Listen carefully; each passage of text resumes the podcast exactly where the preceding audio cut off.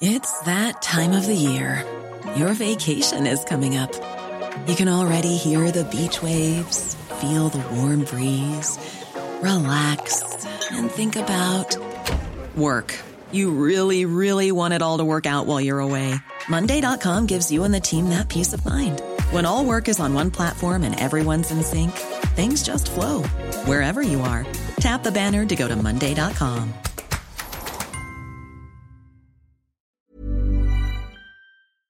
of the things that really struck me about the early days of the pandemic was how similar it felt in times to the end of life experience. Kind of parallel, right? Everybody's minding their own business. And then all of a sudden, something happens in the end of life experience. There's a diagnosis of some sort.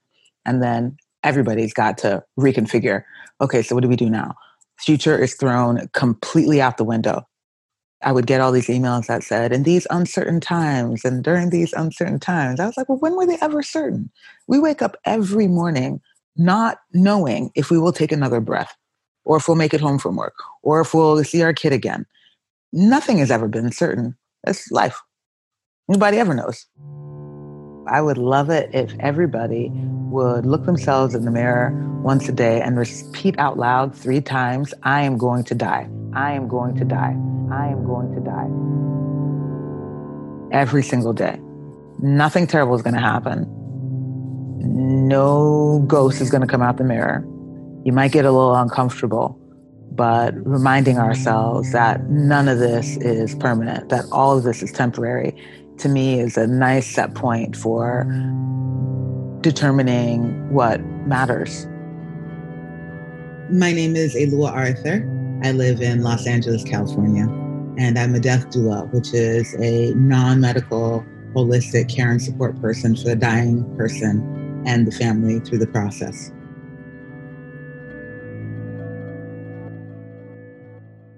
I ended up doing this work through a mix of different ways. I mean, at its core is incredible serendipity. After taking a medical leave of absence from my job for depression, I was searching for some meaning. I was searching for something, but I didn't know what. I ended up in Cuba after essentially following all the little breadcrumbs that life gives us. And it led me to this bus sitting next to a German woman who was a fellow traveler who was just two years older than I, who had uterine cancer. And we talked a lot about her life. We also talked about her death. I asked her some, in retrospect, very bold questions about, you know, what her life's meaning would hold if this disease is what killed her.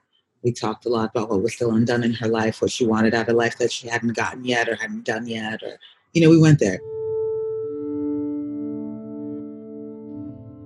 And during this bus ride, I started asking the same questions of myself and got really clear that the person I want to meet on my deathbed is not the person I was currently showing up as. And also, secondarily, that people struggle with the idea of their death. Some people struggle with the idea of their death. Some people struggle with the idea of somebody else's death. Nobody in her family or her friends weren't really open to having the discussion about the fact that she might be dying from this illness. So that was one of the first times she'd done it. And I thought that was really sad to me, especially as it's not a secret. It's the only thing any of us can be certain of in life. We should be talking about it. We should be preparing ourselves for it. We should be in the process of it.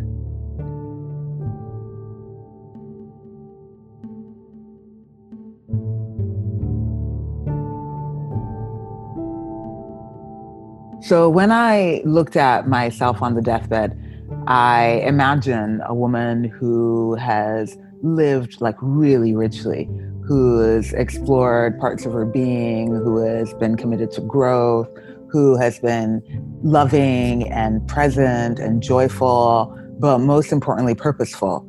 And in my career, prior to becoming a death doula, I was a lawyer and I was not filled with purpose. Granted, I was doing social justice work, I was doing domestic violence work, I was helping low income communities get some economic stability, but it didn't fill all parts of my spirit. And there were also parts of myself that I felt that I had to throw away. I am a super sensitive person, very, very sensitive, highly empathic, and I would cry. And apparently, it's not so cute to be crying in court. Um, I'd like try to rush myself off to the bathroom before I broke out in tears sometimes.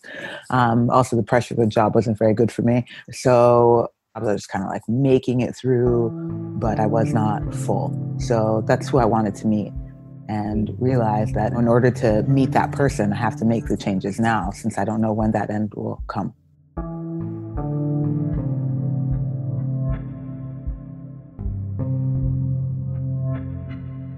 So many things draw me to working in death. I am insatiably curious about humans. I'm just, I'm nosy. I love to ask questions. I want to get all up in somebody's life. And honoring somebody at their death necessarily means that we're honoring the totality of their lived experience because we're putting a period on the end of this life at this point.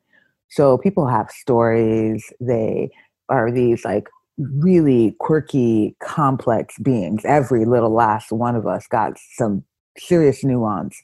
And I really enjoy the opportunities to honor the nuance of the life that they've lived while they're dying. Also, it's a sad time. It can be hard and heavy and difficult. And how much better is it when there's somebody who knows what they're talking about, who can listen, provide resources, and just be an extra ear, but also be an extra set of hands, you know, to run errands or offer up paperwork or help get the deathbed set up. I also do some end of life planning consultations, and that can be a difficult subject for folks as well just even conceive of the end of their lives because I work with healthy people as well. And then for those that are close to the end of life, really honoring the fullness of the life itself and also being a support person. When being present with somebody whose life is soon coming to an end, it's hard not to think about how much I am taking for granted because here's somebody who now is very clear about their limited time. Granted, we are all on limited time, okay? But here's somebody who's so clearly looking at the end of their lives when the things that they enjoyed, they will no longer be able to. The people that they love, they're going to have to release and let go. They're leaving behind the only home and place that they've ever known for big, vast, great unknown or nothing at all. We don't know. And being present with somebody there just keeps reminding me that I still live. Like when when life leaves a body just like that, because life hangs on a breath, it instantly reminds me that I still have the power of breath. I still, for now at least, this moment, have the time, the opportunity to say I love you, to eat the potato chips, to do whatever feels most full and right for me. Not anybody else for me but it makes me feel so so alive so alive. Heart beating breathing thinking feeling smelling sensing loving touching alive.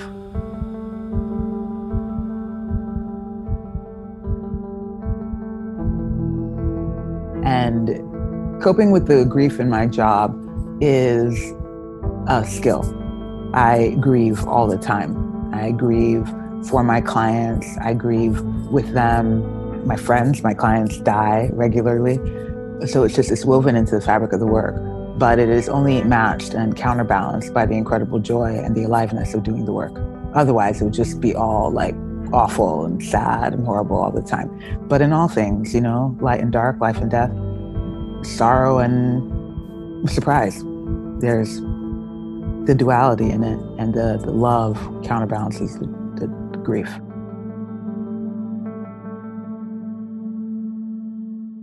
Even though this is the work that I do around death and dying grief and loss, in thinking broadly about the past year, it also hit me hard.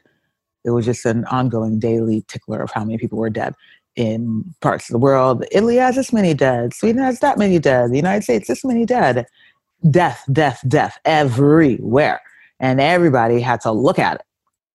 I spent days on the couch sitting with the suffering of other people and eventually had to pull my head out of my ass and get to work because I have gifts that were helpful during this time.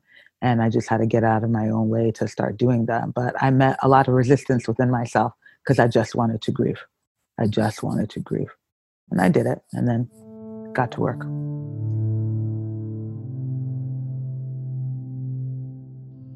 So, in addition to being with clients and being bedside and doing end of life planning consultations with healthy people, I also run a death doula training program. I couldn't tell you exactly how much of an uptick there was, but I'll put it this way. In January of 2020, I had 27, 28 students in a group training course. In, let's see, that would have been August course, we had 48 students in 12 countries. That's almost double. A number of students directly pinpointed the pandemic as the reason for their interest in becoming death doulas. Or people had said, I've been thinking about it for a while, and now all we do is talk about death. Or I had a great conversation with my mom about a ventilator and what she might want. And that's what led them to start thinking about helping other people prepare for death and dying. And also in May, after George Floyd was killed, there was also an, an uptick in people interested in learning how to do death and dying. I think that folks also saw maybe an opportunity to attack systemic racism from various sectors. There's an application that the students fill out to get into the course. We don't just take anybody. Although, if I had my druthers, everybody in the world would get death doula training because most of us are going to do it at some point. But there was a student who answered the question when was the last death you witnessed? Uh, the response was George Floyd. And I thought, yeah, people also watched a man die. Millions of people watched a man die. Death is now on the world's mind. And there are other ways to do it than the way that we've been doing it. And people are ready.